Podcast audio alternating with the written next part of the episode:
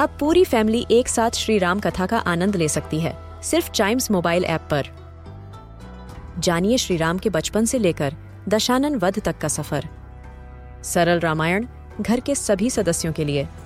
आज ही डाउनलोड करें Chimes mobile app app, Apple या गूगल प्ले स्टोर से।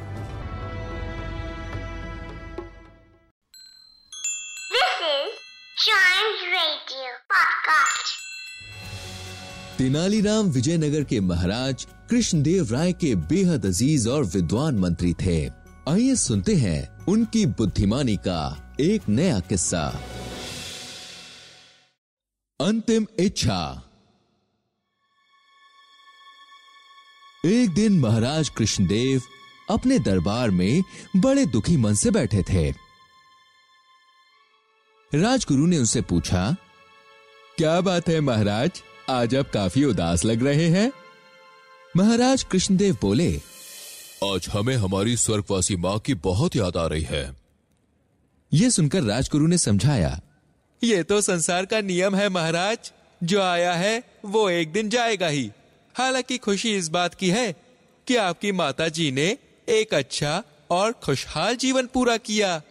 बस एक इच्छा अधूरी रह गई उनकी राजगुरु जी महाराज बीच में राजगुरु को रोकते हुए बोले वह इच्छा क्या थी महाराज? राजगुरु ने पूछा हमारी माताजी को आम बहुत पसंद थे। अपने अंतिम समय में भी वो आम खाना चाहती थीं। पर जब तक हम आम मंगवा पाते तब तक उन्होंने अपने प्राण त्याग दिए। राजगुरु के मन में लालच आ गया। उसने इस मौके का फ़ायदा उठाने के लिए एक तरकीब सोची और बोला महाराज ये तो काफ़ी गंभीर समस्या है। इसका मतलब माता जी को अभी भी शांति नहीं मिली होगी। महाराज कृष्णदेव और दुखी हो उठे और बोले आप ही बताइए राजगुरु कि हम क्या करें? राजगुरु बड़ी चालाकी से बोला महाराज अगर आप अपने नगर के सभी ब्राह्मणों को एक भोज पर बुलाएँ और फिर उन्हें एक एक सोने का आम दान करें तो आपकी माता जी को शांति मिल सकती है। महाराज कृष्णदेव राजगुरु की बातों में फंस गए और उन्होंने ऐसा ही करने का निर्णय ले लिया। अगले दिन एक बड़ा ब्राह्मण भोज हुआ और उसके बाद सभी ब्राह्मणों को एक एक सोने का आम देकर विदा किया गया। तेनालीराम को जब यह सब पता चला तो उसे बड़ा दुख हुआ।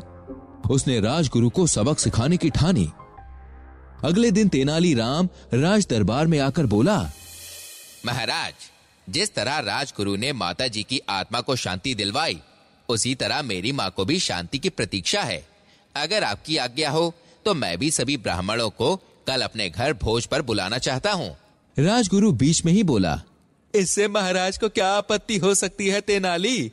तुम तैयारी करो और हम कल सुबह तुम्हारे घर पहुँच जाएँगे। अगले दिन राजगुरु अपनी टोली के संग सुबह सुबह तेनालीराम के घर पहुँच गए। सबने जम के दावत का मज़ा उठाया।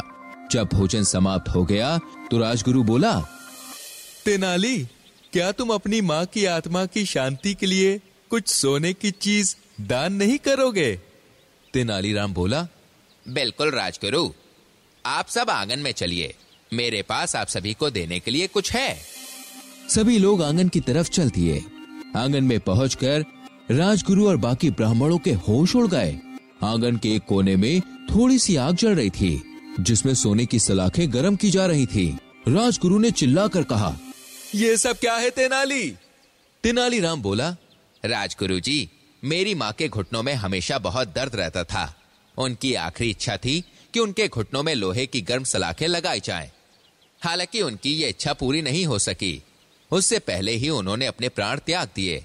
इसलिए मैंने ये सोने की सलाखें गर्म करवाई हैं। जब मैं इन्हें आपके घुटनों में लगाऊँगा तभी मेरी माँ की आत्मा को शांति मिलेगी। राजगुरु आग बबूला होते हुए बोला अरे तुम पागल हो गए हो क्या तेनाली?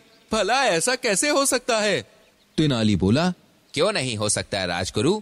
जब आपको सोने के आम देकर राजमाता की आत्मा को शांति मिल सकती है तो आपके घुटनों में गर्म लोहे की सलाखें लगाने से मेरी माँ की आत्मा को तो भी शांति मिलनी चाहिए ना? राजगुरु तेनाली की बात को समझ गया। वो अपने किए पर शर्मिंदा था।